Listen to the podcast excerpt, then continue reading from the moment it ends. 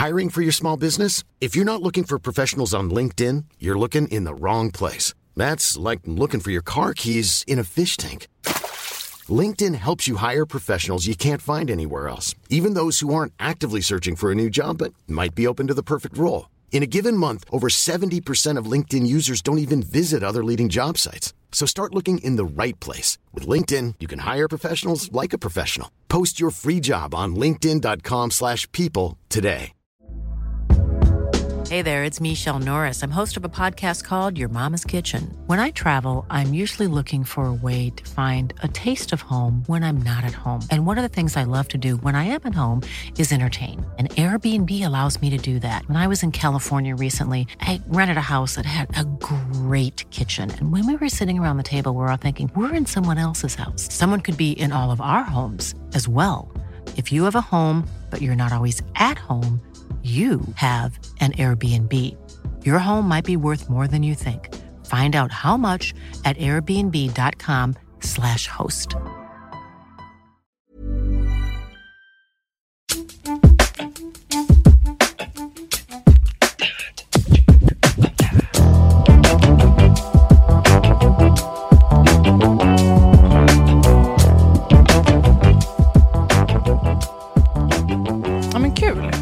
Kul Parisa! Du? Ja, spelar vi in nu? Ja, nu spelar vi Den in. här podden, det bara händer. Ja. Britta, det har hänt så mycket den här veckan. Men innan någonting annat, berätta mer om att Anders Bagge har stångat dig. Lät det så? Alltså, vet du vad? Alltså det, här, är- det här är det sjuka med mig. Det är att jag... Det är mycket mer eh, jobbigt än vad jag liksom låtsas om. Jag kan berätta lite snabbt vad som hände och sen så kan jag kanske berätta hur det kändes. För jag vet inte om jag vill gräva så djupt i känslorna för då blir det en till gråtpodd. Men i alla fall, jag och Kalle skulle klippa får. Era får. dessutom. Precis. Alltså, de är ju som inte, de är inte våra på pappret. Vi har liksom låtit folk ha sina får hos oss för att, ja, vi har adopterat dem kan man säga. De eh, bor hos oss och vi skulle klippa dem, för det måste man göra en gång per år, för det säger eh, Länsstyrelsen. Och då eh, så hade vi några kompisar som hjälpte oss med det och sen höll jag på att samla ihop skrufsullen, alltså som man inte kan använda till något, utan typ den som sitter runt rumpan och så, som är lite så här äcklig i en svart sopsäck. Eh, Anders Bagge, alltså fårbaggen, inte tv-profilen, Tydligt. han trodde att det var hö i den här påsen som han ville ha. Så han började skrapa på den med hoven. Och sen så vet vi att han kan stångas lite om han inte får godis när han vill. Och då tänkte jag, och det här, jag är liksom lite arg på mig själv för att jag bara, men jag hinner dra ihop det här. Och då ser jag i ögonvrån hur han ställer sig på bakbenen och verkligen... Men han är ju enorm, ska vi säga också. Alltså du, men framförallt har du sett hans horn, har du sett hans Ja. skalle? Han chargar liksom in i mig alltså med ett skutt eh, rakt i magen. Eh, I och, din gravida mage. ja, och det är det här som är jobbigt. Liksom, Förlåt, du För känner att- inte att jag trycker på alla dina triggerpunkter här, men det är för att jag reagerar samtidigt som Ja, du men det är berättar. ju det, Det är alltså- helt... Ja. Ja, och... ehm, Nej, men Britta, nu är du ledsen. Förlåt. Ja, jag vet. Vi har skojat så mycket om det här, men jag har inte hört hela historien. Det är först nu jag får veta. Nej, men och det är, man får väl skoja. Alltså, det är ju jävligt loll. Liksom. Anders Bagge stångade mig i magen. Men direkt blev Men- du såklart orolig för hur det går för bebisen. Ja, och det som hände sen var att jag försökte låtsas som ingenting, för Essa var med. Jaha. Essa stod, alltså hon stod inte bredvid, hon stod inte i hagen, för jag har ändå vett att akta henne när han är sådär. Eh, men inte akta mig själv tydligen, och, ehm, eller mitt ofödda barn för den delen. Och då, så att jag först bara gick undan, och det var ju massa folk runt omkring. Kalle typ på något sätt fick ur mig ur hagen. Alltså han typ lyfte något elstängsel så att jag kunde gå. Obs, elen var inte på. Men sen så gick jag, jag bara nej jag måste bara typ gå in och vara lite för mig själv. Så här, för jag ville inte att Essa skulle se hur rädd jag blev. Och då så ringde jag sjukvårdsupplysningen. Eh, blev hänvisad till förlossningen. Men, för, men för det första, gjorde det inte väldigt, väldigt ont? Jag kände som ingenting då. Eh, men jag fattar sen att det var för att det var så mycket adrenalin. Mm. Liksom. Man får ju så här påslag som gör att man inte riktigt eh, registrerar någon smärta. Utan jag tänkte ju bara att barnet måste röra på sig. Mm. Och, eh, så jag gick liksom och knuffade lite i magen. Så här. Man kan liksom provocera fram så att de börjar sparka lite Mm. så. Och jag tyckte också att det var lite konstigt att bebisen inte rörde på sig. För jag tänker att även om ett, ett foster ligger och sover liksom ganska stor del av tiden så tyckte jag det var konstigt att den smällen inte väckte. Liksom. Eh, så då hann jag bli ganska orolig. Och så sen så fick jag ringa till förlossningen och då var det så jävla skönt att det var en väldigt bestämd barnmorska som sa att jag skulle komma in och kolla upp det där ordentligt. Och en detalj är bara att hon så här, har du ätit lunch? Jag bara, nej. Hon bara, ät lunch. Sen kommer du. Mm. Och så ska du komma in här och så ska vi titta på dig ordentligt och vi ska kolla CTG, alltså det är barnets... Eh, Hjärtrytm. exakt, du kan. Eh, och en läkare också göra ultraljud ordentligt för att se att det inte är något Men med du låg där länge själv också. Alltså grejen är så här att de ville kolla, för att när man är med om en sån här smäll så är det risk att moderkakan lossnar. Eller att det blir någon störning på något sätt. Så att ehm, jag åker in, och då självklart som jag är då, bara kör in själv. Eh, det skrattade de Alltså de skrattade Nej, men jag vill också skratta åt dig. Från början till slut i den här historien. Ja, och sen så... Men det var som på ett sätt var det ganska skönt för att så här, Kalle var ju med Essa då. Och, men, men det är roligt, jag låg där och tänkte, och så tänkte jag så här, minns ni ett avsnitt av podden när jag raljerade kring att Dogge Doggelito inte följde med sin gravida kvinna in på eh, när det var något liksom läskigt med bebisen. Ja, då tänkte jag att här, i det här fallet så var det som att jag bara, nej, nej, jag åker själv. För han erbjöd sig ju. Alltså, Nej, men du, och du är en sån som behöver att någon säger så här, Britta, nu håller du käften. Sätt dig i baksätet. Så Det har jag dig." visat sig att så är det Ja. tydligen. Eh, Det är men... ju en följetong i podden också. Du, du är en bra spokesperson för alla som inte alltså, tar den plats man kanske borde få eller orka ta själv. Ja, men och sen så tror jag, alltså det är så jävla dubbelt, för att det är också något med mig som bara, fast det är ju ingen fara, alltså jag kunde ju köra, men jag, alltså jag kanske inte känslomässigt kunde köra. Nej. Eh, men, men jag är väl kanske lite för pragmatisk ibland och, och jag tror att det är liksom det här fucking Norrland i mig liksom. Som är bara så här, Som har gett dig så mycket men annat. inte ska väl jag. Men i det här fallet, fuckar upp din stångade Ja. mage. Men summa summarum så gick det bra med Bebbe och magen. Bebbe och mage mår bra. Mm. Eh, Jag har haft ganska ont faktiskt sen dess. Och det är väl typ först idag kanske som jag lite börjar känna mig som människa igen. Men det kommer lite då och då. Kommer det som, alltså jag har ju typ som en blödning Mm. i, i under huden, alltså typ i musklerna eller något Ja. sånt där. Ja. Okej, men eh, har Anders Bagge hört av sig? Alltså, han har inte hört av sig. Och Låt jag tycker ändå att det är lite konstigt. Och nu försöker jag lättsamma upp det här lite. Ja, men för det, bå- men det är bara bådas det- vår skull. Jo, men jag vet, men det är bara så man kan göra. Ja. För att det är så. Men eh, ska den här bagge, baggen bo kvar? Alltså, här har det blivit en sån situation där någon annan säger så här, vet du vad Britta, det ska han inte. Nej. Bra. Och vad har vi mer att avhandla? När jag hörde om det här så fick jag en stark Steve Irwin-koppling. Att du skulle vara Sveriges Crocodile Hunter i och med det här. För vi minns ju hans öde.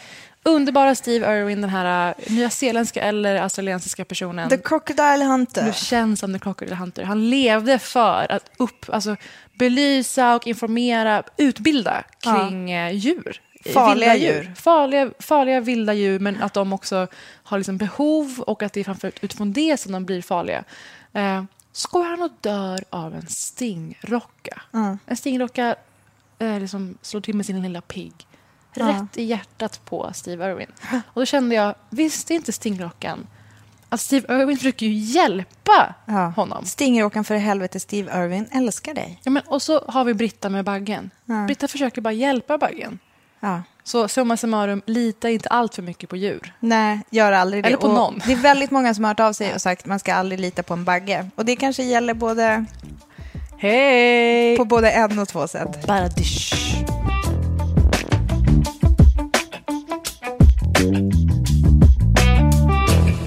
Men det är så mycket annat som har hänt, Parisa.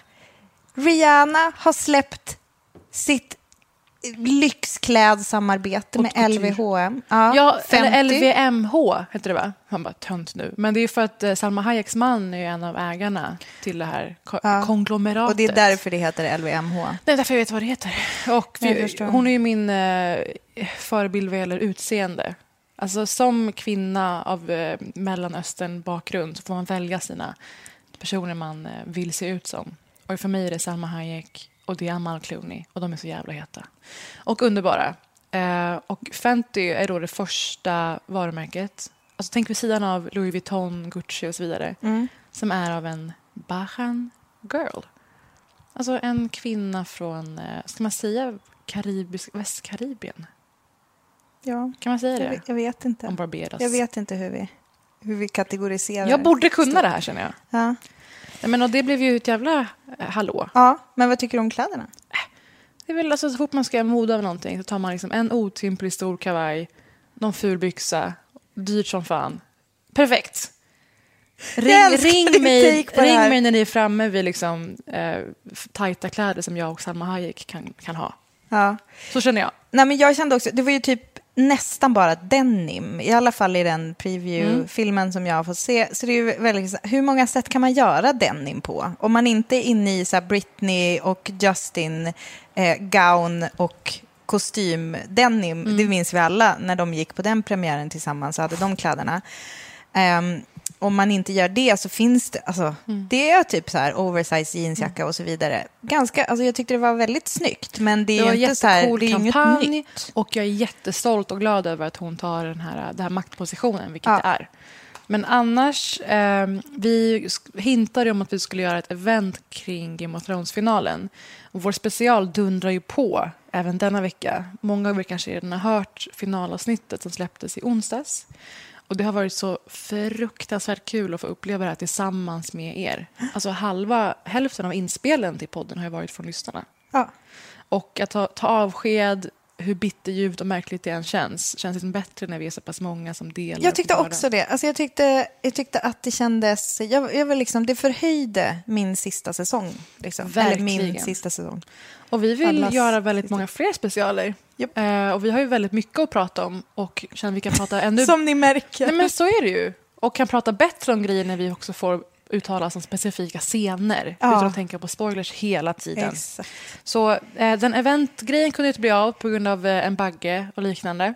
Eh, men det kommer något annat inom snar framtid. Ja. Och då räknar vi med samma entusiasm kring det. Och att ni alla dyker upp där. Ja. Annars då? Annars så vill jag bara konstatera också det här. Också en jeansnyhet. JC har gått i graven. Har du märkt Igen? det? Ja, alltså igen, men nu för gott verkar det Eh, som. Du minns vem som i JC Jeans Det är, precis, det är precis det jag vill prata om.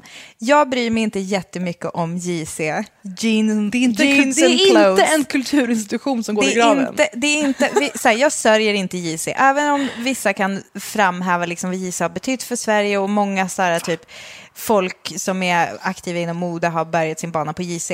Snark, säger jag. Jag bryr mig inte. Men däremot så bryr jag mig om en mycket uppmärksammad kampanj för detta varumärke som allas vår Parisa Amiri frontade tillsammans med Sellam var väl med. Jag har ingen aning. Jag tror att Sellan var med, alltså, eh, som nu De har haft fler år. är modeskapare, ännu en modeskapare som börjar sin bana på JC. Nej, men mitt år, pretty sure att Och jag... Cissi Fors var också med. Cissi Fors och jag kramades om på en stor jävla billboard. Och jag hade på mig keps för si- första och sista du. gången i mitt liv. Ja, en och vinröd, va? dansade med Caroline Winberg i en eh, reklamvideo. Ja, Så vi är kompisar nu. Ja. Så Med- henne hade de råd med trots att de hade bränt den största delen av arvodet på De dig. ju, hade ju... det var jag som möjliggjorde eh, Carolines medverkan. Eh, men det är ju en mörk del av min histori- historik. Det var ju någon som reagerade förra gången på att så här, hur kan Parisa ha gjort någonting för tio år sedan? Alltså det är hur länge jag har jobbat. Det här, hör ni vad vi pratar om nu? Jag gjorde en JC-kampanj 2011, eller? Var det? Ja. Du kommer hitta jag, den jag bilden. Jag bodde vid Odenplan vet jag i alla fall, för jag, jag stod och njöt varenda gång jag tog tunnelbanan. Så var det, liksom, det var hela den väggen. Gröna linjen ja! Alltså, jag, tror, jag tror jag kan leta upp bild. Ja. Jag har en bild, jag hittade den nyligen. Den ja. åker upp på Britta och Parisa, ja, vårt Instagramkonto. måste den. Det var otroligt. Ja, absolut.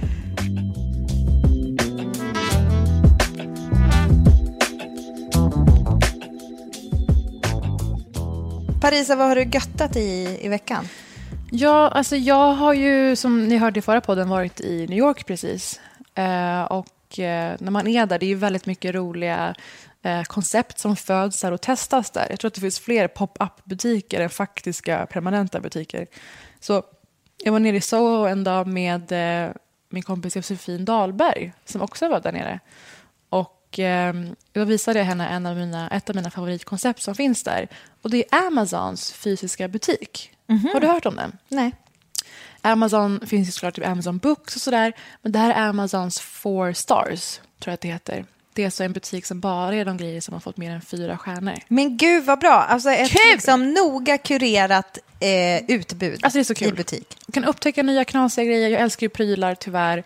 Men något som jag gillar med dem är all data de har tillgång till och hur det kan hjälpa oss. Vi pratade om att Amazon är djävulen för några avsnitt sen om Jeff Bezos. Det här är vår nyansering av det. Och eh, det som de har även i Amazon Books-butikerna som det sägs ska komma till Sverige för övrigt. Ja, de har Jag- köpt, eh, de har köpt eh, property i typ eh, eh, så här på Slätta eller någonstans. Alltså de har, I Aha, Tjotahejti har de köpt. Ja. Men jag försöker ju stötta svenska bokhandlar eh, och bokkedjor och sådär. Men när jag var där, det jag gillar då är som sagt datan de har tillgång till och hur det kan hjälpa mig som konsument. Och en klassiker Amazon ha, har är ju, du skulle kanske också gilla, punkt, punkt, punkt. Men i butiken så är det uppgraderat till eh, de som gillade X kommer att älska Y. Ah, Om du gillade den kommer du älska det här. nej, vet du vad som hände nu? Jag fick gåshud. Men Britta, vad kul. Jag älskar, jag älskar när, när folk är smarta och också använder... Alltså det, det, det min favorit. Alltså, Mm. Sen kan man tycka att det är läskigt att de trackar våra beteenden och bla bla bla. Nej, nej, nej. Är det en hjälp för mig? Alltså när de använder alltså så här, typ user-generated eh, liksom rekommendationer. Mm. Ja, alltså, men när de, den datan blir istället att det kan förhöja min upplevelse. Jag är fan här för det. Absolut. Vad Ehm, hittade du då i den här butiken? Nej, men så här, nu var det inte något jag hittade just den här gången. Utan det här födde eh, formatet, temat för min tre grejer jag gillat senaste tiden.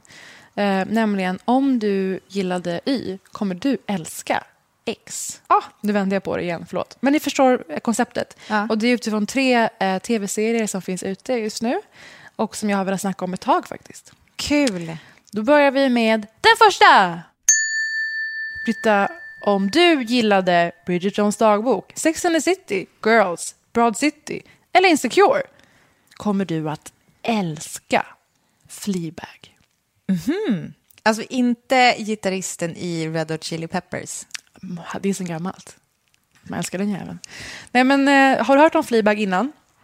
Eh, nej. Fleabag är ett enormt fenomen med en lika enorm kvinna bakom. För det, det, det jag menar nu med att om du åtminstone gillade de här serierna Ja. så kommer du att älska Fleabag. okej, Fleabag okej. är på en annan nivå. Okej, okej, okej. Det är den brittiska motsvarigheten, så det är snabbare, rappare, det är vassare. Ehm, så här, Britta, vilken genre brukar jag gilla? Vilken favvo-genre har jag? Eh, inom vad? Du har Alltså, skräck, du har drama, du har, Eh, smarta komedier? Du har humor. Ja.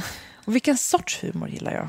Eh, du, gillar, du gillar när det är liksom lite... Alltså du gillar ju witty. Du gillar ju som så att det är lite... Att det är som lite... Ja, men som jag sa, så smart. Ja, alltså men det är lite, också mörkt. Ja, ja, ja. mörk Mm, humor. Okej. Och vilken sorts huvudroll i såna här mörka humorserier. Vad fan vet jag? Alltså inte eh, en tjej. Ganska uppfuckade människor. Ja, okej.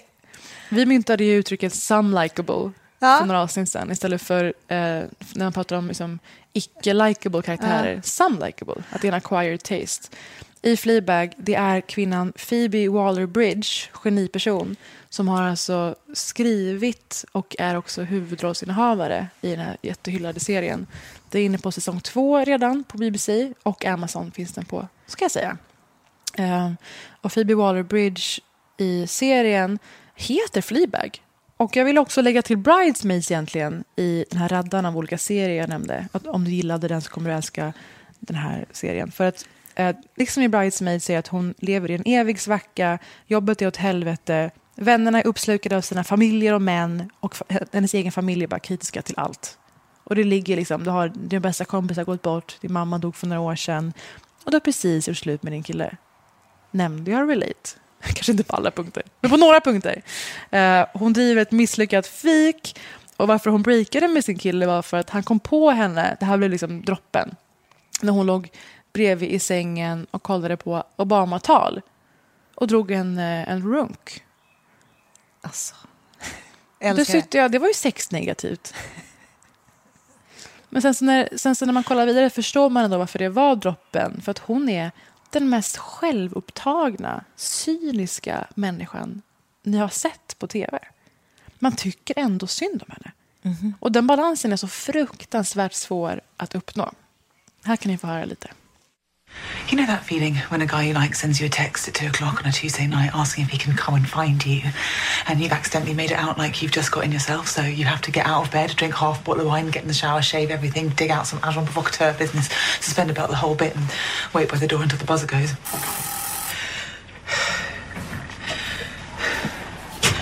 And then you open the door to him like you've almost forgotten he's coming over. Oh. Vidare om Phoebe Waller-Bridge. Hon var också gäst hos NPR, eh, hos allas vår älskling Terry Gross. Har du lyssnat på NPR någon gång? Ja, jag lyssnar på NPR, men jag har inte lyssnat på Terry Gross. NPR är alltså eh, public service-kanalen Ja, i som USA. SR. Ja, Mm. men public service som ändå kan ta in annonser. Smart lösning vill jag bara flika in. Eh, och ehm, Terry Gross har det här kulturmagasinet Fresh Air och intervjuar sina, hon är som Susanne Ljung i Sverige, Mm. S- Stil i P1. Bara otroligt trovärdighet, insatt och eh, några generationer äldre ofta. Så det blir liksom något glapp däremellan som är ganska intressant. Och hon frågar ut Fleabag, alltså Phoebe Waller-Bridge, väldigt mycket om eh, sexfokuset just i serien. Describe that kind of sexual obsession where it's about the drama and the performance being desired, but not so much the feeling of sex itself. Well, I think um, that idea came from a lot of conversations I was having with uh, friends of mine and um, about how what their relationship with sex was. And actually, often with the women I'd speak to, um, when I was really boiling it down with them and, and through my own experiences as well, um, it felt like the most sort of important part of it was the validation uh, a lot of the time and less of, you know, what the woman herself desired and more about feel- the feeling of being desired. Och det är kul att höra att det fortfarande finns någonting kvar att göra vad gäller sex på skärm. Det känns som att de senaste tio åren så har vi varje år fått en så här, serien som ändrar synen på sex eller som ger kvinnor utrymme i sexlivet. Ja. Och folk blir aldrig nöjda för det kommer aldrig finnas en definitiv skildring av det. Nej. Eller sanning av det. Det behövs en mångfald. Exakt. Vilket Fleabag nu stort och starkt bidrar till. Eh, en annan rolig grej i serien är när Fleabag pratar om hur, vilken dålig feminist hon är. För att hon, de får frågan på en föreläsning. Hade ni bytt ut fem år av ert liv mot en perf- att ha den perfekta kroppen? Och deras armar bara svänger upp, hon och hennes syrra. Ingen annan i rummet. Och det känns så förljuget. Och den- den scenen tyckte jag kapslade in mycket av varför Fleabag är så bra. Vilket känns förljuget. Att de andra inte räckte upp handen. Ja. Klart som fan man hade gjort det.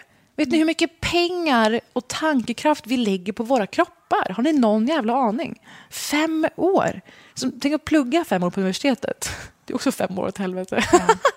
Nej, men, eh, det, det tycker jag sa så mycket om att hon vågar visa det här mörka och fula hela tiden.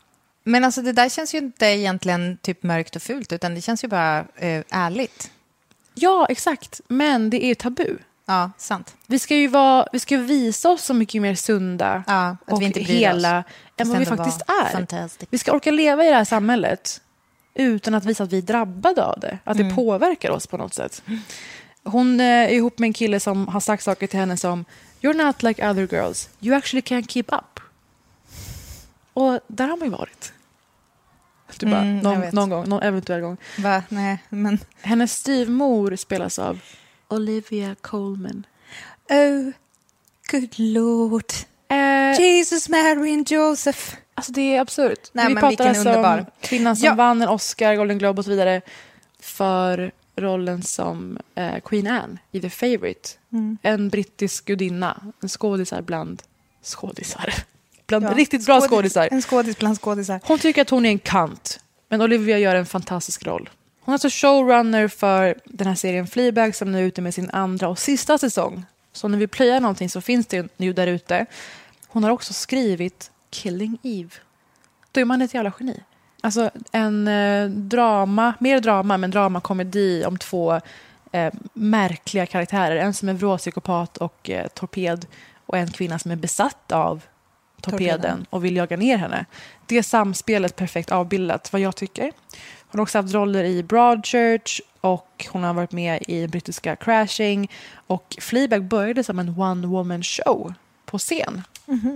Faktiskt för många, många, många år sedan. Och det roligaste av allt är att nu kommer hon vara med och skriva nästa Bondfilm snart.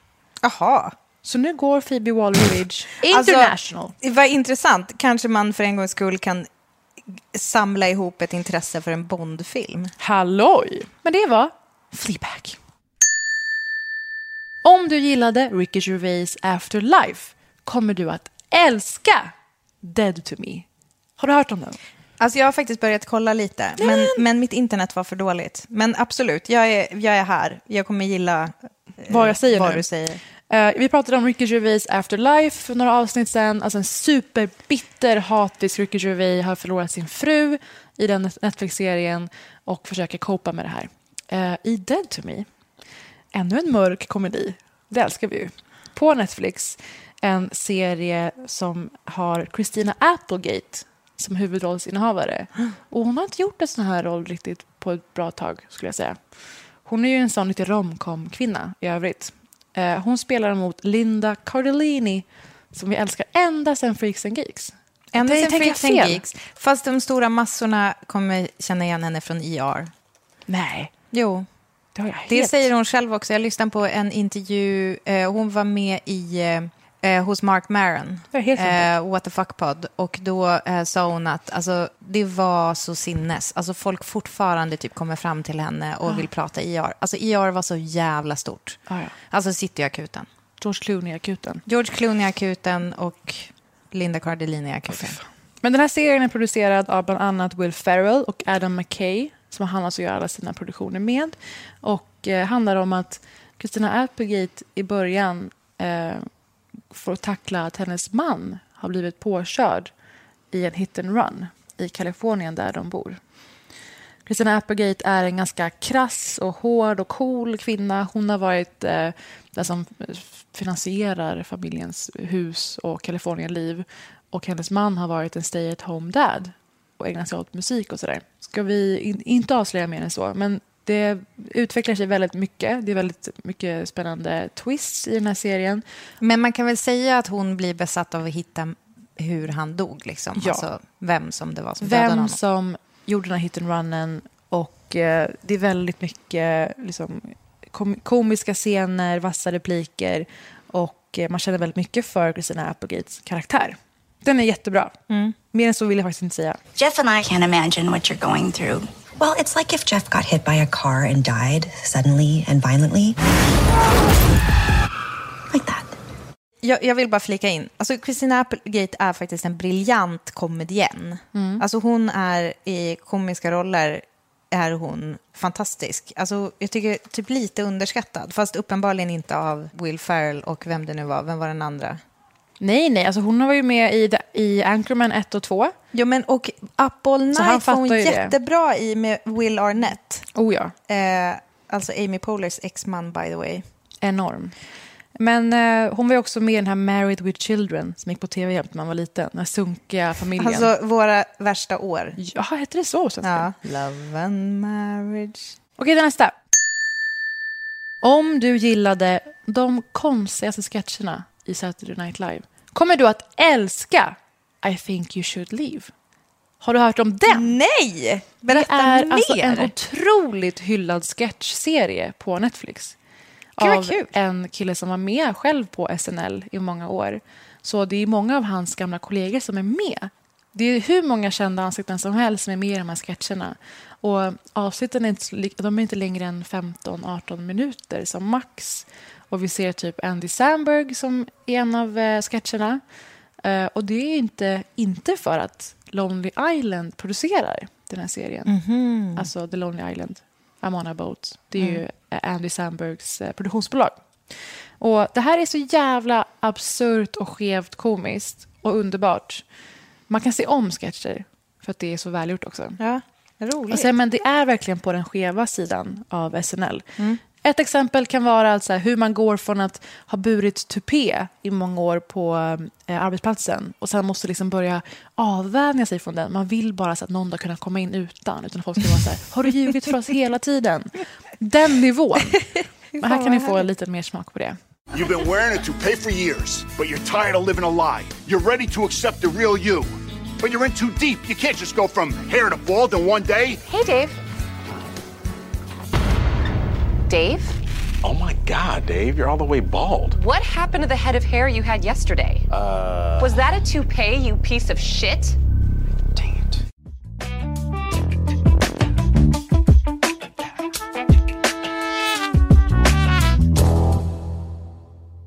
Parisa, din eh, fäbless för väldigt mörka karaktärer tycker jag är en perfekt brygga in till vad jag har tittat på på sistone.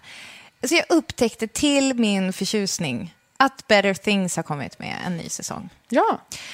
Pamela Adlon som ju faktiskt jobbade väldigt nära Louis CK eh, och säkerligen har haft det lite kämpigt på sistone liksom, i och med anklagelserna mot honom. Och Men hon har faktiskt... ju fått svara på det och kanske inte gett så supersolida svar. Nej, det, det kan jag tänka mig. Alltså, De jobbade ju supertajt. Hon dök också upp i hans serie.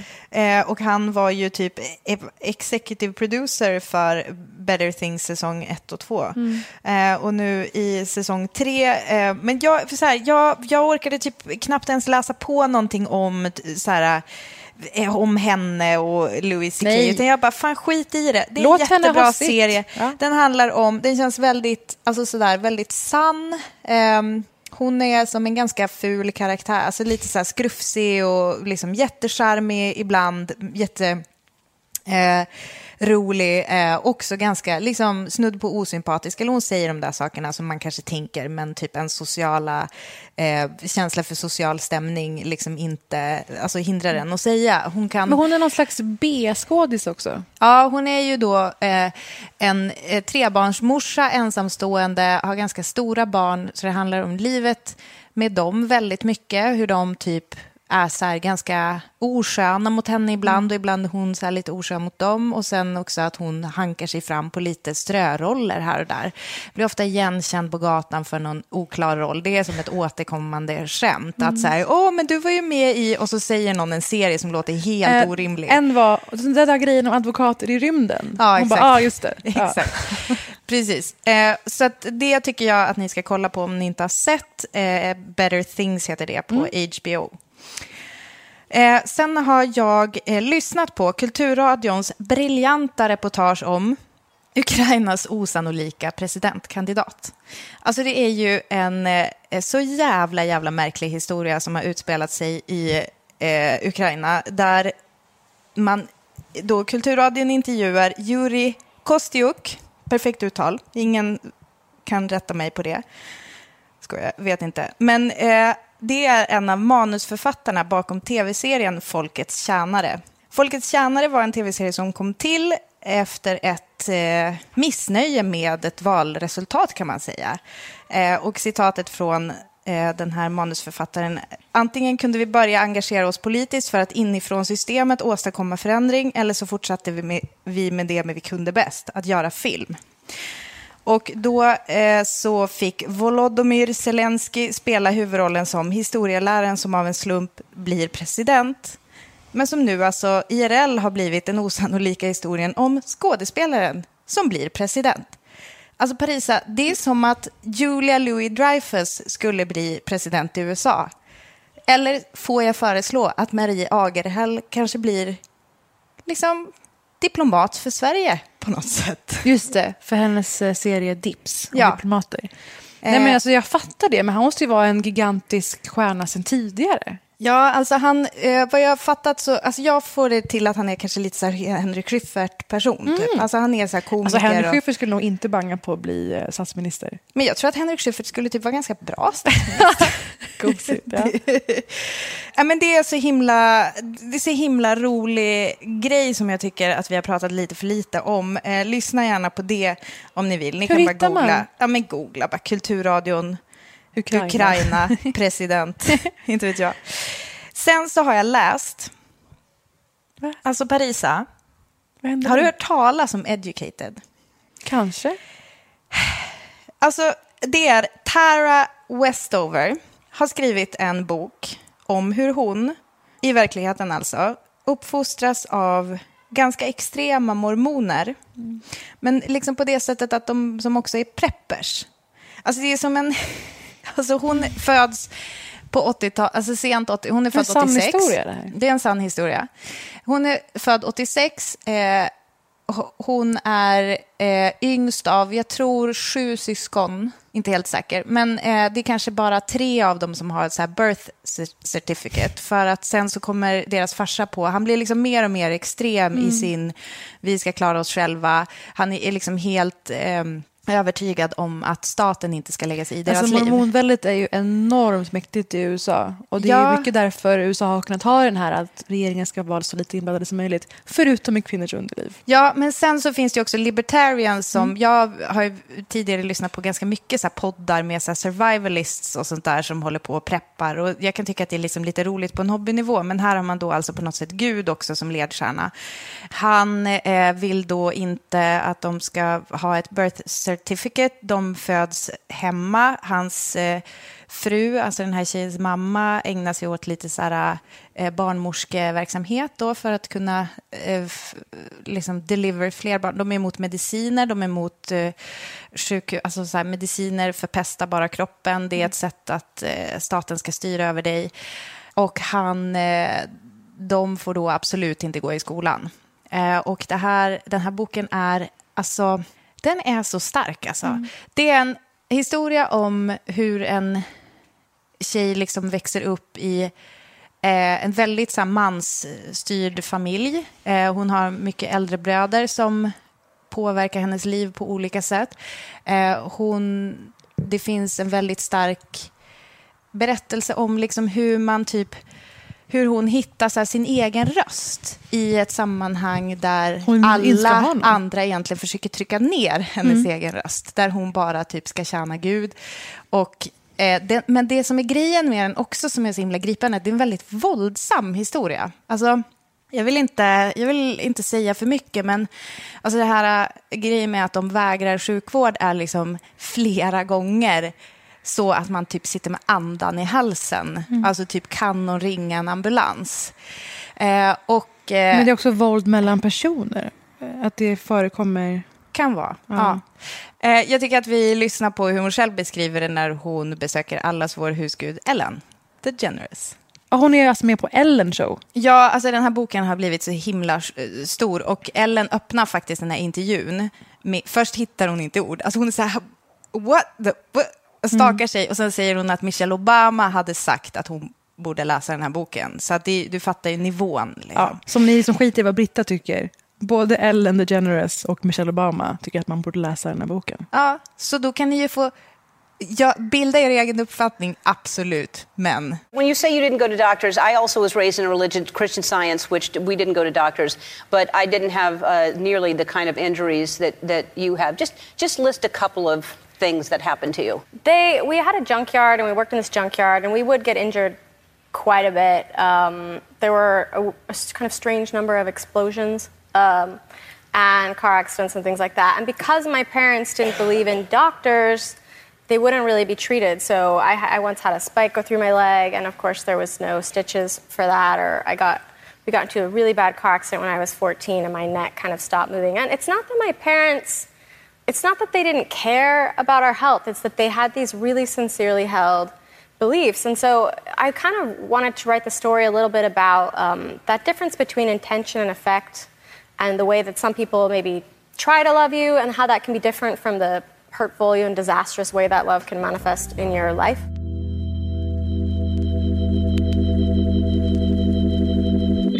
Det är ju EU-val på söndag och jag hoppas att ni alla röstar för ett mindre tölpigt EU och Sverige. För att säga det minsta man kan säga om detta. Det finns ju sammanställningar här och var, eh, Valkompassen på SVT, reportage på DN och så vidare. Eh, jag tycker att eh, det var intressant att vi blev indragna på något sätt i Ebba Busch Thors kommentarsfält. Ja, vi var inne och...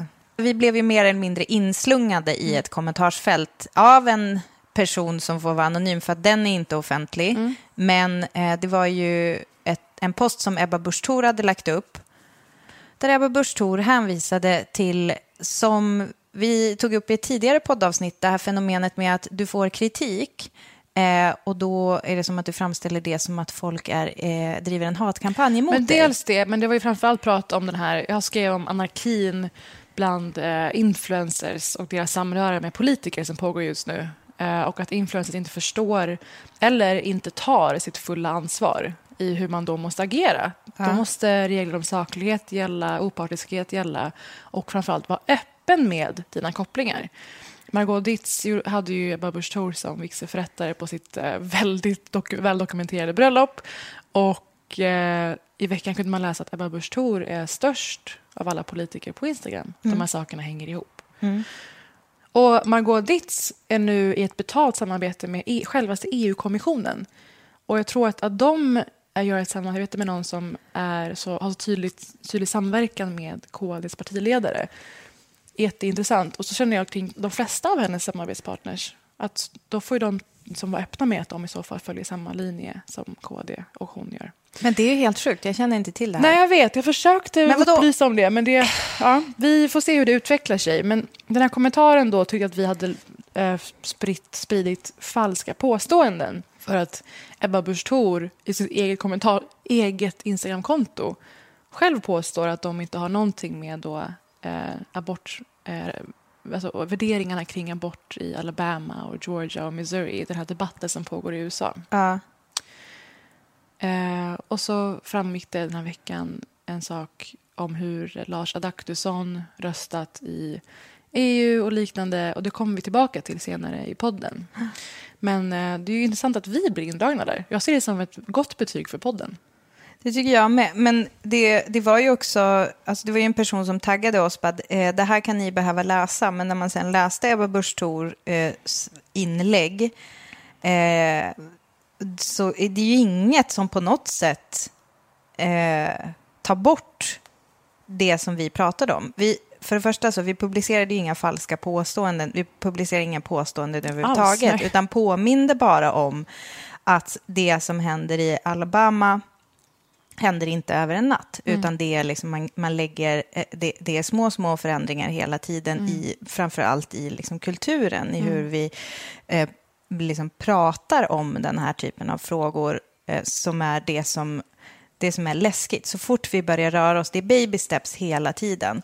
Eh, och det var det som en eh, bekant till oss, får vi väl ändå säga, Marcella hade lyft, som vi postade vidare, och det var ganska många som gjorde det, att så här, det här som händer i Alabama händer inte över en natt.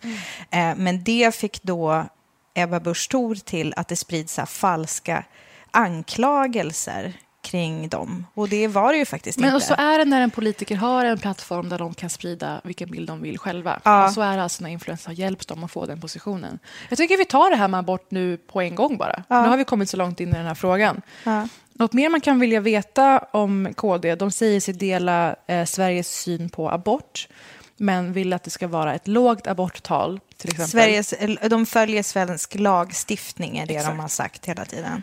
Eh, Men eh, verkar för att kunna ge samvetsfrihet, som det heter, till eh, vårdgivare. Mm. Och det är alltså ett uttryck för att, att vårdgivare som barnmorskor och liknande ska kunna vägra att utföra abort. Mm. Och det här framgår bland annat i ett klipp från Dyngbaggegalan som blivit en, alltså en jätteviktig politisk aktör genom sitt Instagramkonto med så här roliga klipp från politik och tv. Så här lät det. Ska vårdpersonal kunna neka att utföra aborter? Vi tycker att det viktiga är först och främst att se till att, eh, att respektera kvinnans val i en situation av en, en graviditet. Eh, men vi tycker också att det måste vara möjligt att på arbetsplatsen lösa eh, ett, ett skydd av samvetsfriheten. Så ja eller nej på den frågan, vad är det? Svaret är ja, men det måste lösas på arbetsplatsen. Ja, då har vi det loud and clear.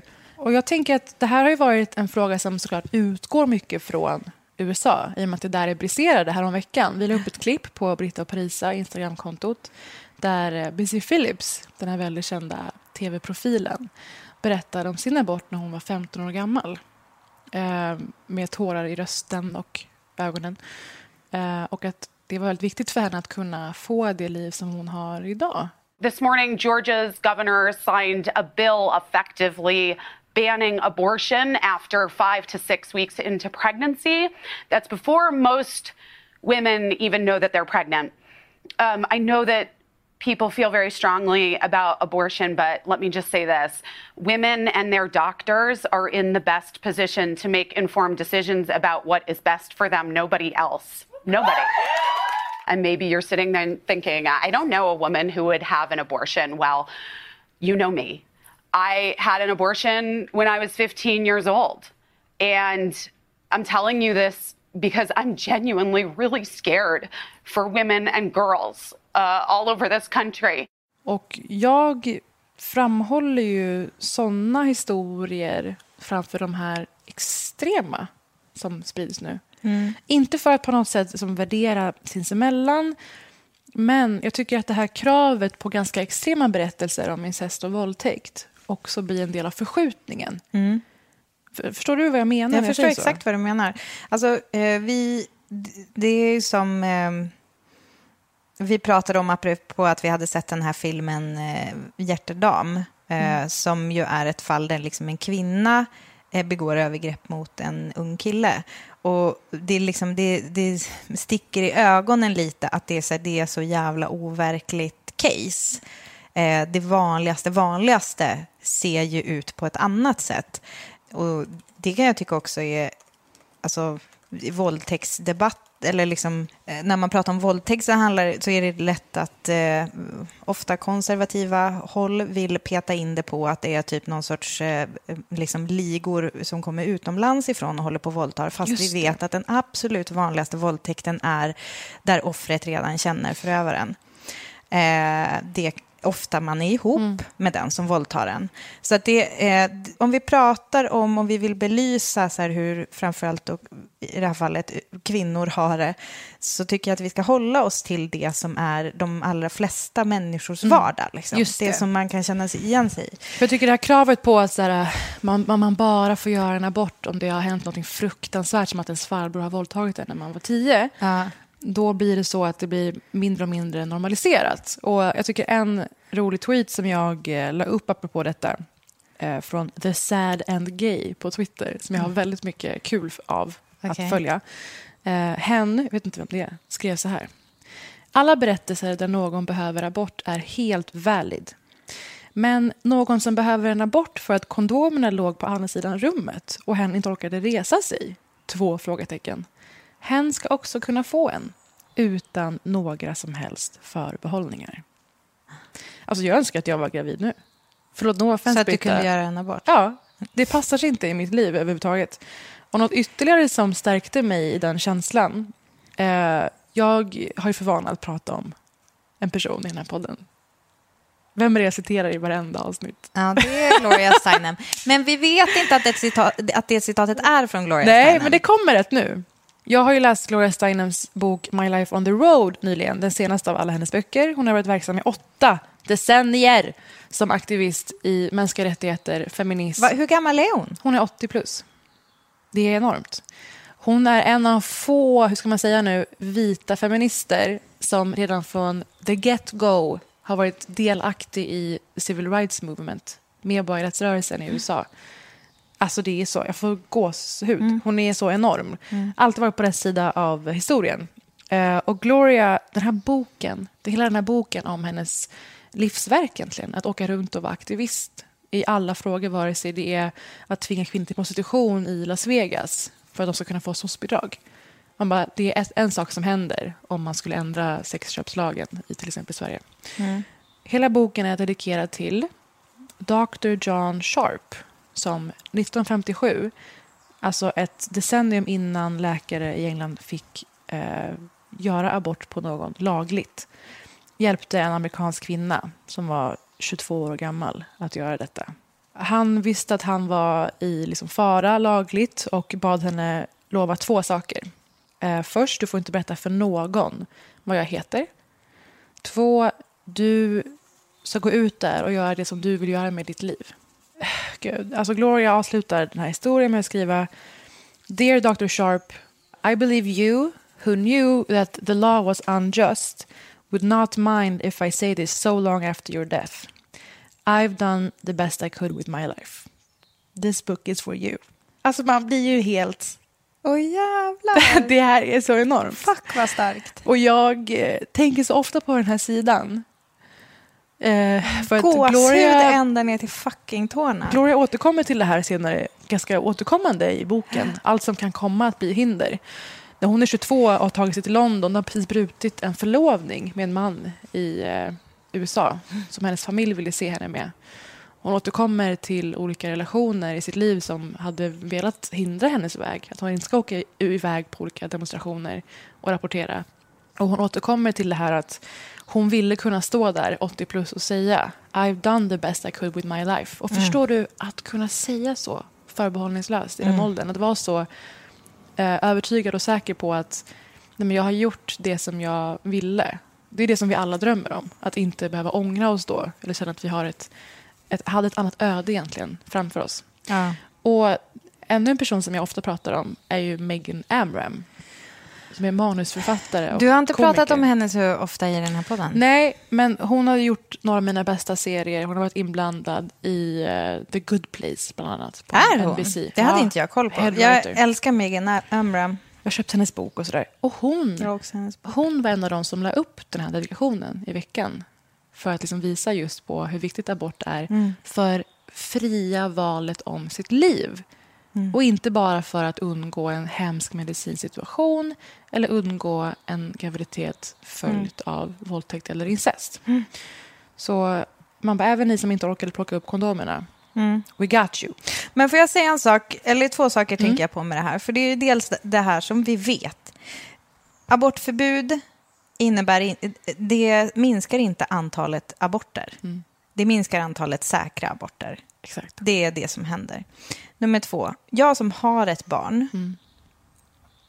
eh, tycker att jag får uttala mig särskilt också i den här frågan. Alltså så här, det är så jävla många olika sätt man kan fucka upp sitt barn.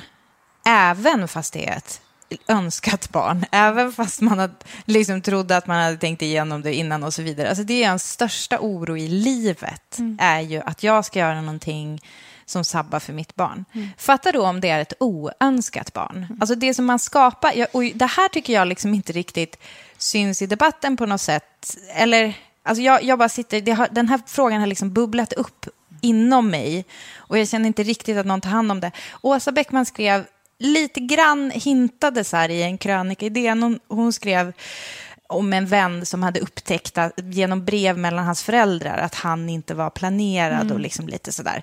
Så hon var liksom och touchade på det. Men grejen är så här, man förstör ju, alltså när man säger liksom vad en kvinna har då för möjlighet att göra med sitt liv, alltså vad Gloria Steinem då gick och gjorde med sitt liv istället för att då bli eh, den här mamman då alldeles för tidigt, mm. som hon inte ville. Eh, det såg ju annorlunda ut för kvinnor då, mm. och nu måste man ju ändå säga. Men even so, det här barnet, alltså det är inte att värna om barnets liv, mm. att önska barnet att födas under vilka omständigheter som helst. Det är så jävla sjukt att tro att man är pro-life mm. och sen kan vi prata om att samma som är pro-life är också pro-guns och så vidare. Det finns jättemånga olika sådana diskussioner som har bubblat upp på internet. Men det är inte att vara pro-life att tänka att alla, alla barn var som helst ska liksom födas och alltså, det, det, det, blir inte bra liv för alla. Det är det också. Alltså så här, ett barn som alltså, föds in i ett sammanhang där mamman är desperat. Mm. Liksom. Det, är ingen som, det, det är liksom inte en en situation som jag skulle önska någon. Nej. Och, så det är så jävla sjukt. Men nu när du säger pro-life tänkte jag ta upp, eh, alltså jag vill jättegärna bara halvrecensera några av de olika utspelen den här veckan, för man kan göra motstånd på många olika sätt. Eh, en av personerna som är väldigt eh, verbal numera i feminism är ju Ali- Alisa Milano. Faktiskt alla häxorna i Förhäxad har varit ute och vevat den här Jag veckan. älskar Jag det. är stolt över dem. Men Alyssa Milano kan man ju också tillskriva en... Det var inte hon som startade hashtaggen metoo, men det var ändå hon som gjorde det Vi var till den breda massan. Ja. Och hon var med hos eh, Cuomo på CNN. Det är ju väldigt sensationsaktig tv numera, CNN. Men fortfarande det mest trovärdiga som finns från USA-hållet. Och hon var med där och sa en sak som var väldigt speciell. Och det handlar också lite om förskjutningen. Så här lät det. And you have a lot of women who are pro life and in favor of these bills. So it's not like all women are on the same page about this. Well, I don't think there's a human on the planet that is not pro life. Nobody wants to get an abortion. Nobody. We are all pro life. But there are circumstances that we cannot avoid. There's the mother's health. Um, there's just not being ready, you know, and, and what that means financially and for someone's destiny. This is an economic issue. Eh, Och det är här vi som då tänkande kvinnor och feminister och väldigt allmänbildade och sådär kan se allt bra i det hon säger. Att så här, visst, du behöver inte göra en abort, men vi andra är fria att göra det. Fattar den grejen. Men det här hon säger om att we're all pro-life. Nobody wants to get an abortion. Och det finns ju ett problem med att måla upp det som en väldigt sorglig sista utväg så här. Ja. Och inte bara ett medicinskt problem. Jag tror jättemycket på att upplysa folk om vilket tillstånd fostret är, fostret, inte barnet, i, vissa, i vilka delar av graviditeten. Eh, och det är, det är det som de i USA har väldigt dålig koll på generellt, har väldigt mycket myter kring. Jag tycker att man ska Alltså, ha de är ju knappt sexualundervisning. Nej, det är det. Alltså, det är det som är så jävla sjukt.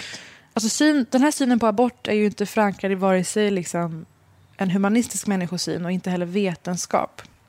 Jag läste idag att Ebba Busch tror på Adam och Eva. Att hon berättade det i Fördomspodden.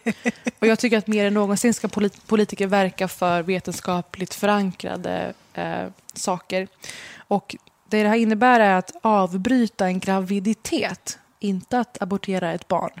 Eh, utan det är saker som sprids från obildade bruna håll framför allt. Mm. Det är ett medicinskt ingrepp. Man tar bort en klump celler som man Mm. inte vill ska fortsätta få odlas i ens kropp. Mm. Eh, vissa av de här staterna, eh, vi nämnde innan, vill ju eh, kriminalisera både kvinnan som utför en abort och läkaren som kan få upp till 99, 99 års fängelse. Ja. Och vissa är öppna för abort, men fra- bara fram till vecka sex. Mm. Får jag berätta lite om vecka sex? Du har ju varit förbi vecka sex Ja. ett par gånger. Men får jag berätta lite Ja, snabbt om du vecka kan sex? gärna berätta lite om vecka sex för mig. Embryot är nu mellan 4 och 7 millimeter. Ett anlag till hjärna börjar växa fram. Navelsträngen är än så länge inte färdigutvecklad och livmodern är nu stor som en clementin. Alltså låter det som en person som ska ha större och starkare rättigheter än en kvinna som är, vare sig kvinnan är 10, 20 eller 30 eller 45? Icke. Och detta är då vetenskapligt belagt. Och det här ska ingen vårdnadsgivare kunna neka någon att avlägsna från någons kropp. Alltså under den här veckan så har man ju belyst det väldigt bra, tycker jag. Olika memes och marscher om att alltså, människoliv, när de väl kommer ut ur Mm. vaginan, Är är, så mycket värda. mindre värda. Jag läste en jätterolig tweet om att eh, döda lik, alltså lik, har större rättigheter Ja. än, eh, än kvinnor. För det finns så kraftigare, kraftiga eh, lagar mot nekrofili. Just det, att man inte får göra vad som helst med en död kropp. Liksom. Ja. Det är heligt. Och jag älskade detta att i USA speciellt så har man ju inget socialt skyddsnät. Eh, Speciellt eh, bruna och svarta barn, speciellt Ja. flickor. Ja. Eh, och jag älskar det här faktumet att mens Viagra, alltså, alltså i ett sånt land som har knappt något socialt skyddsnät, Ja. så är Viagra subventionerat. Ja. Och inte någonting runt liksom, eh, graviditet. Man har knappt någon mammaledighet. Nej, men och det var ju jättebra plakat som spreds överallt där det är en kvinna som har skrivit att if, if a pregnancy is God wills, God's will, then so is a limp dick. Den memorerade Men- du. Den memorerade jag. Den men, gillade du. den, da, men, men då är ändå Viagra subventionerat och abort är liksom det sjukaste Det är folk enormt. kan tänka och det sig. finns ju en spaning på det här. Hur kommer det här sig? Jo, kanske för att det Behöver är ens fråga. vita äldre män som som eh, utförde alla lagar, alla beslut. Eh, medelåldern i eh, Members of the House och Congress är alltså 61 år. Och merparten är vita män. Sad. Sad. Sad. Och sen så vill ju många inkludera män i det här. Och det har varit lite olika prat om faktiskt. Olika tankar kring. Slate skrev om det här fenomenet, att vissa har kallat på män så här, kan ni snälla engagera er? Ja. Och då menar man ju olika saker med det. Vissa menar på, kan ni åtminstone backa offentliga kvinnor? Alla ni liksom coola kändisar. Chris Evans är en väldigt känd sån, eh, alltså Captain Kul. America. Captain America. Bästa röven i USA numera. Det är hans, blev hans legacy efter Avengers-filmen. Och han är ofta med och försöker få folk att förstå vad det innebär för samhället i stort. Alltså, även om du är religiös eller whatever, förstå vad det här betyder för vårt, vår stat. Liksom. Slade skriver For every tweet telling men they're cowards or hypocrites if they don't share their partner's abortion stories, there's another one telling them it's not their place. För män började berätta om aborter som de då indirekt varit en del av. Och jag kan verkligen se poängen med det. Man är med och normaliserar det och visar hur vanligt det är. Mm. Och inte låter bara kvinnor ösa på ur sin privata gömma Mm. av historier. Och eh, jag är väl på det laget samtidigt som jag tycker att män ska göra sitt bästa för att eh, retweeta, backa, hänvisa till, vara med och stärka Och se och lyfta. till att graviditet inte händer. By the way. 100 procent. Ja. Jag tror att mängden män som är obekväma med kondomer och sen inte är jättedelaktiga vid själva aborten Ja. eh, är ett gäng. Ja. Och andra sätt att alliera då, eh, pengar. Och pengar, vi gillar ju när pengar är med och styr politisk Jajamän. utveck- utveckling åt rätt håll. Mm. Ofta är det ju så här lobbyism för fossilbränslen och sånt som är med och styr. Ja. Men eh, du minns ju när George Clooney blev ganska hånad för sin lyxhotellkampanj? Eller? Nej, det kommer jag Eh, inte ihåg. Brunei, Jag är för dåligt staten Brunei införde att homosexuella skulle stenas till döds som straff för sin sexuella läggning Ja. och person. Eh, George Clooney gick då ut och var, uppmanade folk att sluta bo på lyxhotellen ägda av Brunei. Och det här blev hånat som så här, rich people's activism. Eh, och att så här, vad fan, det kommer inte att göra någon jättestor skillnad det här. Liksom. Ja. Well, money talks. Eh, Brunei har dragit tillbaka den här bestämmelsen och eh, Clooney hävdar att han ska fortsätta med påtryckningar. För alltså, tänk de som bor där, det är ju statschefer, politiker, de som Ja. faktiskt bestämmer. Ja, men jag fan, han gör ju något i alla fall. Exakt. Ja. Och det gör även självaste Jordan Peele. Oho. Som vi tycker jättemycket om. Han är komiker och numera stjärnproducenten bakom Get, Get Out. Out. Alltså, ska man ta en Vad omtitt? heter filmen som han håller på att göra just nu? Och han har nyss släppt Us. Just. Med Lupita Nyong'o. Som jag inte har sett än, som är en slags skräckfilm. En ren Jag skräckfilm. vågar inte se. Get Out var ju mer Jag vågade dokumentär. knappt Get Out. Nej, Vad sa var- du att den var mer dokumentär? ja. Nej, men eh, Georgia är en av staterna som har varit mest hårdföra i sin nya aborthållning. Och eh, där är ju staden Atlanta ett typiskt filmcentra. Väldigt många serier och filmer som görs där. Eh, varav eh, The Walking Dead till och med utgår från Atlanta i historien, i storyn. Så eh, Jordan Peele och J.J. Abrams, som numera är regissör för Star Wars, eller har varit det för senaste Star Wars-filmerna, Men gjorde Lost också. Just det. Har gått ut och bojkottat Georgia och uppmanar andra filmskapare att göra detsamma. Fy fan vad bra. Det är lite sidetrack det här, men eh, det var ju en väldigt intressant nyhet i veckan tycker jag. Och eh, eh, jag för mig vi delade det också på vårt konto. Det här med p-gällen för män som har testats på Ja. Karolinska institutet.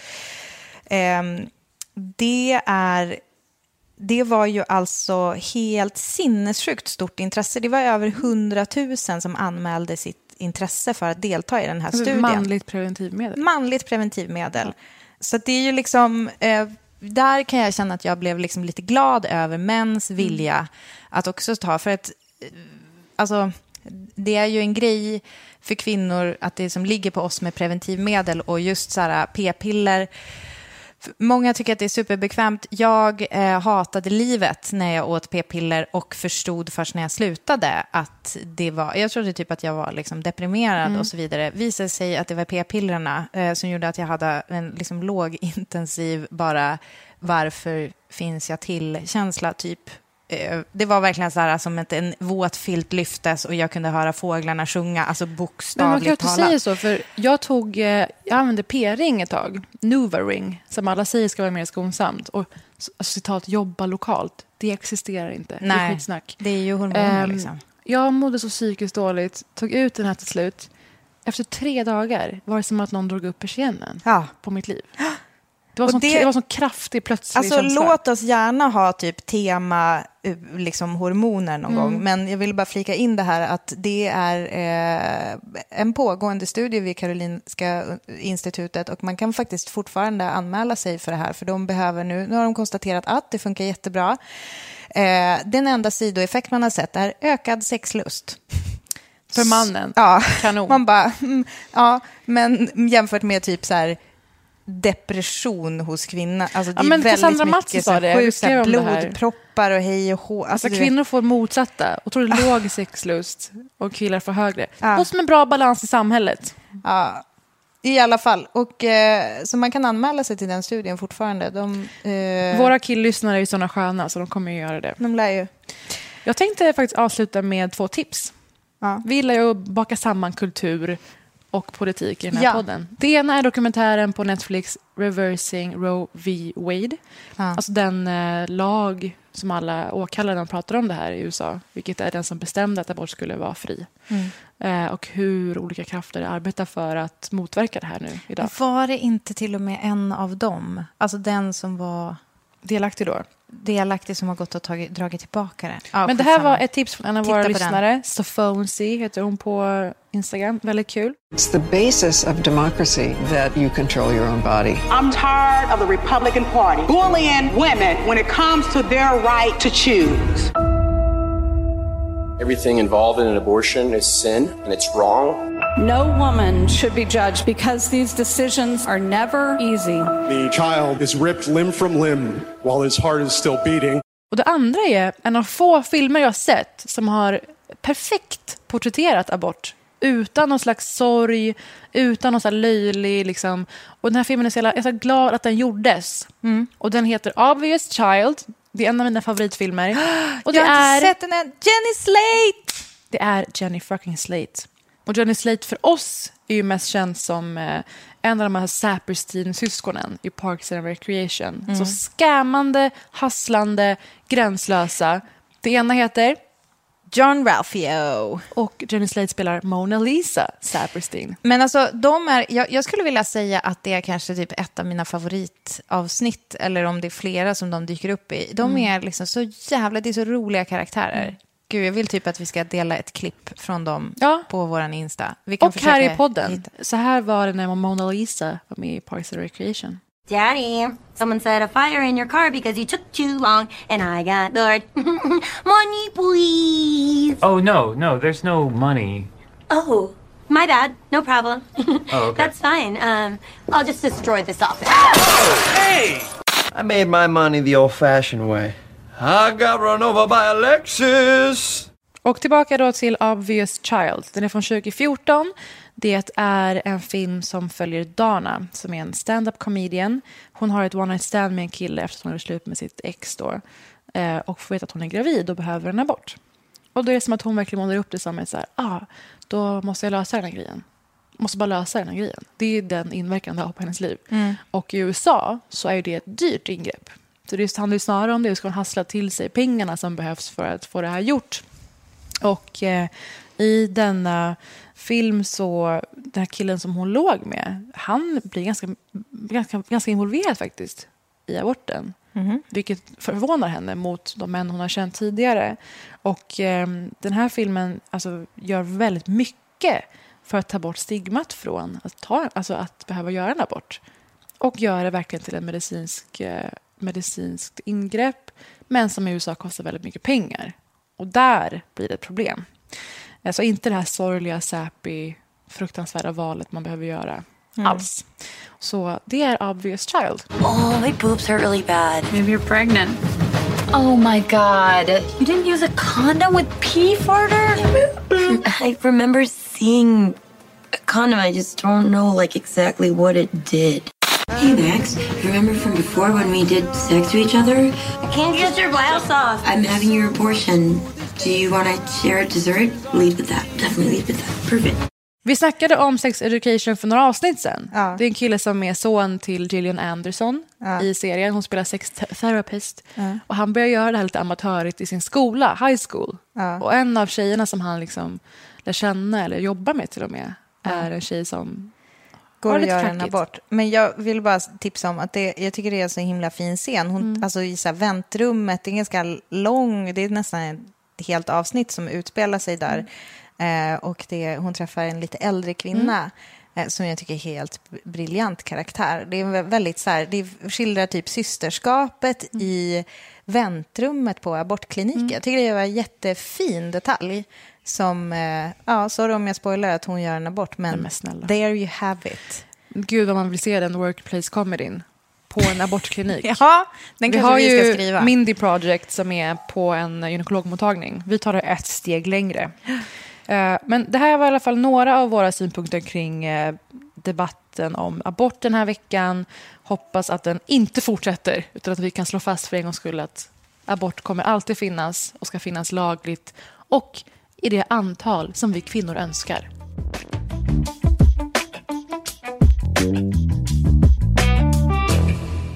Parisa, när du lyssnar på den här podden så är jag i Italien.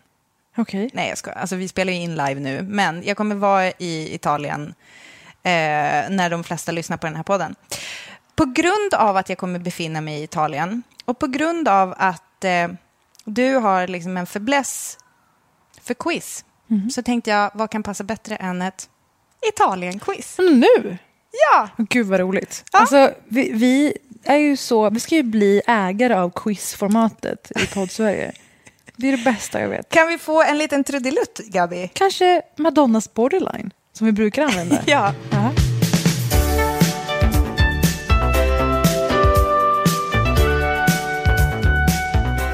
Jag, jag går rakt på, alltså vi bara, vi bara matar på nu.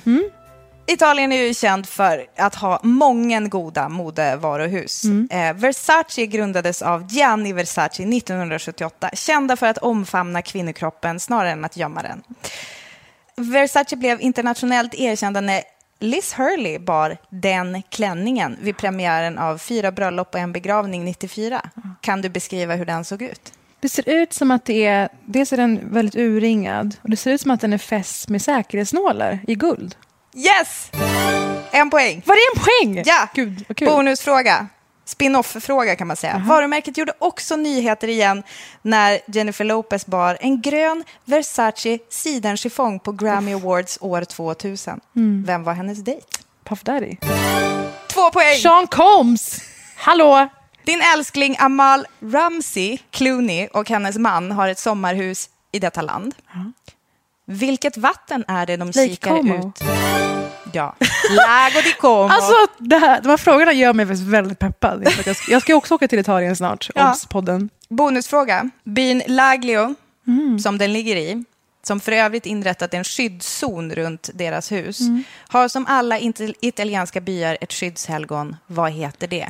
Vadå, vad heter skyddshelgonet i Laglio? Jag förstår att du inte kan det, men du kan kanske gissa. Ja, det är Amal Clooney. San Giorgio. Va? Ja. Varför är det kul? Hur, därför att han heter George. jag fattar inte! Okej, ja, det är ganska kul. Men vet du Okej, det, om du ja. skulle vara med i, inte vet jag, någon stor så här, lekprogram eller så här, frågesport på tv någon gång i framtiden, då vet du ju Om, det här. Notera om jag skulle vara med. Ja. ett- vi vet ju inte det officiellt. Men San Giorgio, San I'm coming Giorgio. for you. Eh, då ska vi se. Eh, det är en eh, musikfråga tyvärr. Gud vad du har preppat.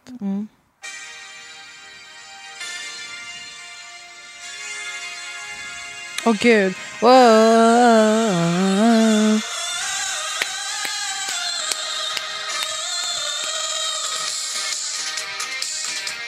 Ja, det är Lasse Holm som sjunger den här låten från en tid när jag tror att det fortfarande fanns något i Sverige som hette Svensktoppen.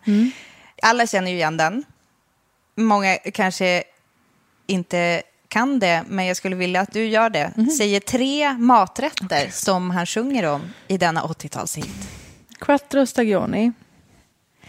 Uff, är Quattro stagioni Är, Nej. Är inte det? Uh, Vesuvio. Vesuvio. Ja. Pescatore Vesuvio, men det är för Åh, konstigt. alltså, det betyder ju typ fisk-Vesuvio, jättekonstigt. Men du får ett poäng för Vesuvio. Men gud, jag kan inte mer. Kom, vet du vad låten heter? Mm, knappt. Jo, det är någonting så här... Det är någon pastasort, tror jag. Cannelloni macaroni. Cannelloni macaroni. Det är väl två olika Men kan du då, maträtter? så här, cannelloni macaroni och... Nej. Hur fortsätter det? Jag kan inte den. Det här är innan mina dagar. Ja, men jag På tänkte jorden. att du skulle ha hört den. Ja, men absolut. Jag är ett stort fan. Okej, ni som tävlar hemma. Eh, vad ska vi säga då? Du får, vad sa du, quattro stagioni? Ja. Ja, den är faktiskt med. Så Vad du har faktiskt två, två poäng eh, av tre eh, möjliga. Eller alltså, nej, du får en poäng. Ja, och då har jag fyra, va? Totalt. Eh, nej, totalt har du väl tre. Eh, för er som tävlar hemma så kan jag bara läsa upp. Marinara Capricciosa, eh, Quattro Stagioni, Pescatore Vesuvio, La Bussola, Pompeji, Grov. eh, Siciliana Donne, Vegetariano, Spaghetti och därmed pasta. alltså stark text här till den här låten. Men Mycket det, det blir din liksom bucket list för Italien. Som du ska berätta för oss om sen. Exakt. Vår vän Joey Tribbiani är för att vara italienare otroligt dålig på just detta språk. En svordom har han dock nailat, en variant på den mer obscena vaffanculo, vilket betyder cirka gå och gör det i rumpan. Men vad är det Joey säger som är mer tv-vänligt? Vad fan kan det vara? Vad fan kuli? Jag vet inte. Det är alltså inte rumprelaterat. Och det är något annat. Vad han fan? lär det också till, jag vill minnas att han, att det, att han lärde till Mo- Monica och Ross, att Ross i något avsnitt också säger, alltså när Men han får slut gud, på ord alltså så jag är ju inte en Friends Nej, det är. Rachel som säger det. Ah, okay. Så upplys oss. Vaffa Napoli. Vaffa Napoli. Vaffa Napoli som då alltså skulle betyda, alltså så här, dra till Napoli, alltså för alla där gör det i rumpan. Han vill ju bara liksom dra på det italienska arbetet inför tjejer. Utan att någonsin kunna någonting om det. Ja, jag lovar get att det var många som satt hemma nu och kunde det här. Det Bara jag också. skrek rakt ut jag till också. sin radio. Skoja, ni lyssnar ju på er telefon. En annan sak de gör i Mm. Neapel, förutom i, gör det i rumpan, en känd maträtt som sägs ha uppfunnits här på 1800-talet. Det kan dock ha rötter så långt tillbaka som antikens Grekland. Men den claimas vara härifrån, även om basen i maträtten är den liguriska focaccian. Vilken maträtt är jag ute efter? Det är en bas av focaccia. Som sen är en, napolitansk, napolitansk maträtt. Japp. Vad i helvete är det? Men är det pizza bara? Jag menar Men vad pizza! fan! Det här var en typisk På spåret-luring måste jag ge, Ja, måste jag ge det? dig. Jag var så nöjd med att det var det. Det var Den för lätt. liguriska focaccia. Jag vet. Ja, Där, det, försökte dribbla bort dig. Och på denna focaccia så vill man ju gärna ha eh, lite god ost. Men från vilket djur ska mjölken till mozzarella, mozzarellan komma för att den ska räknas som äkta? Buffel. Buffel. Buffalo. Det finns ju en intresseorganisation som verkar bara för att upprätthålla kvaliteten buffel mozzarella. i Det finns en intresseorganisation. Ja, de är väldigt mäktig. Ja. Det kan man se mer om i typ en av mina favoritmatserier som är eh, Ugly Delicious på Netflix. Med Dave Chang som alltså har hela Momofuku-imperiet i USA. Jaha. Och ska göra en ny serie med Chrissy Teigen om mat. Åh herregud, kanske hon äntligen får ett bra tv-program. Älskar henne. En annan sak som utspelar sig i Neapel är Elena Ferrantes svit, min fantastiska vän, som Inna. kretsar kring två bästa vänner. Vad sa du? Väninna. Heter den så? Ja, jag översatte kanske från engelska. Vad är det på engelska? Alltså det heter ju bara friend. Ah, vilken jävla as, för det är väninna. Eh, den kretsar i alla fall kring två bästa vänner som lever i skuggan av Vesuvius kanske, men också eh, i skuggan av maffiabossen Don Aquile. Mm. Nu har det blivit en HBO-serie, men vad heter de två vännerna kring vilken serien kretsar? Alltså vet du vad, jag har inte läst en, ett tecken av dessa böcker. Jag har köpt alla tre. Mhm. men eh, inte kommit till den punkten att jag har läst dem. Kan du gissa vad den ena heter då? Hon heter...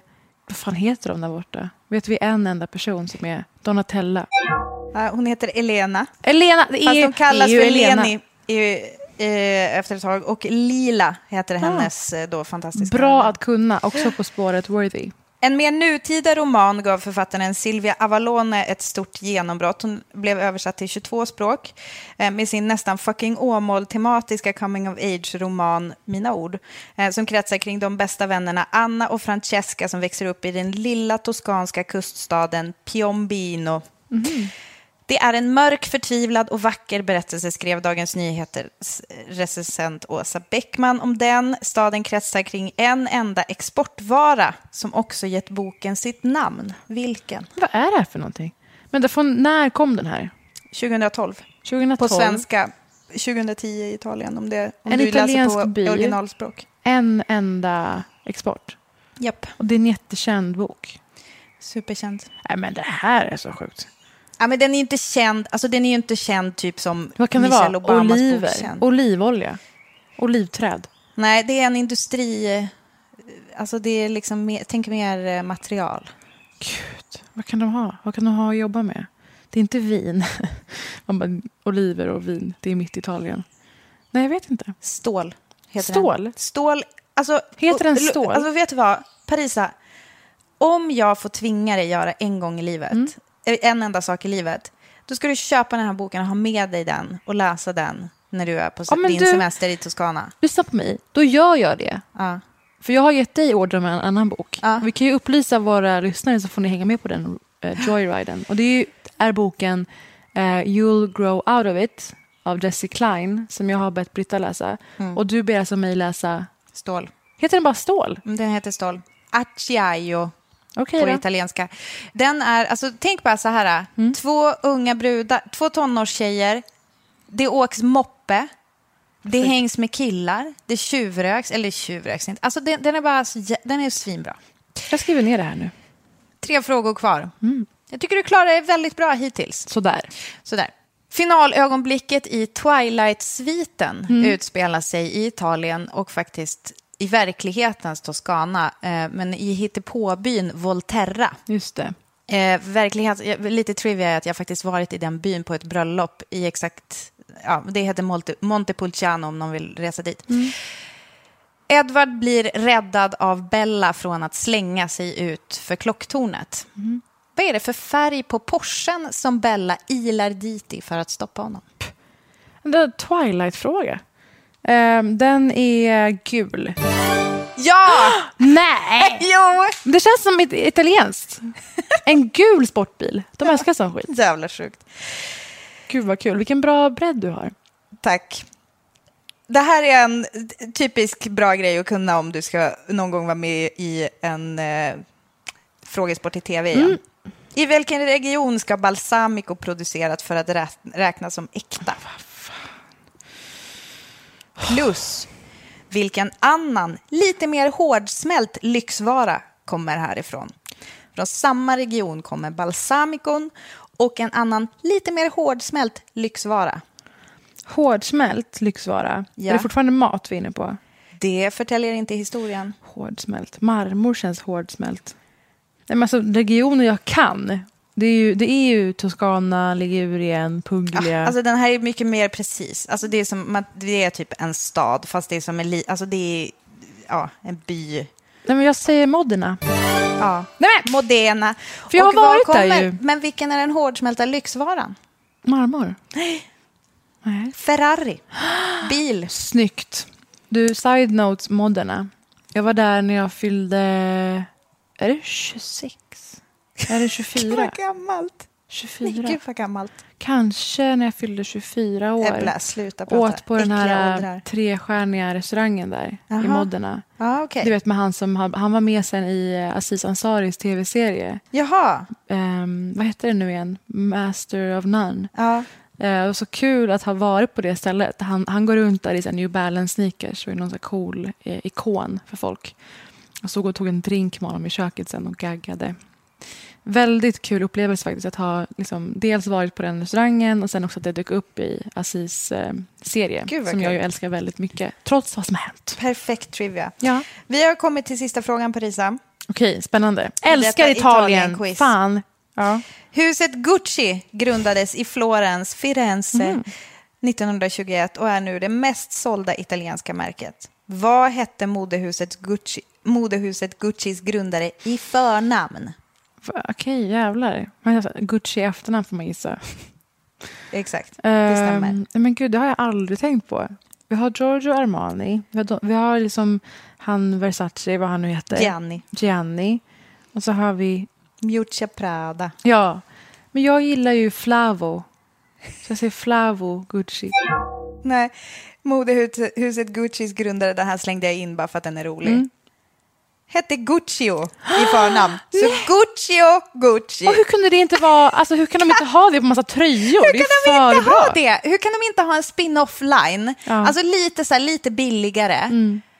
Alltså Ja, men typ, hur sjukt? Det är så gulligt också. Guccio. Guccio Gucci. Det är ett mellannamn till någon som vill liksom ge sken av att vara rik. Ja. Jag älskar de här bloggtjejerna som har döpt sina små, små hundar till olika modemärken. Ja, men det, är så det kul. adorable. Ja, men det är så kul. Men Britta, fan vad mysigt! Thanks for playing Parisa. Vi måste quizza mer i den här podden. Det måste vi. Ja, det är nu så bestämmer kul. vi det. Men eh, hur länge är du borta i Italien? Det är bara en vecka. Kanon. Nej, men jag ska faktiskt till Italien för att båda mina föräldrar fyller 70.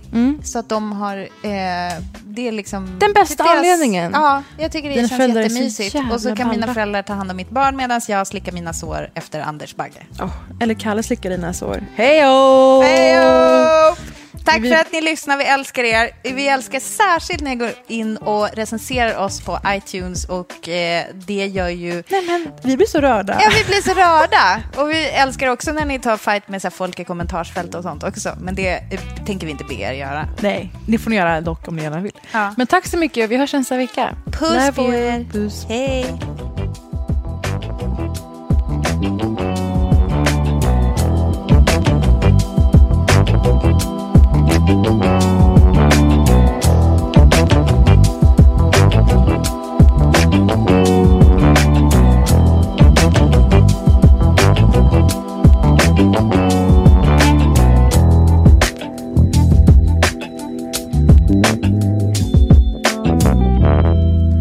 En podd från L.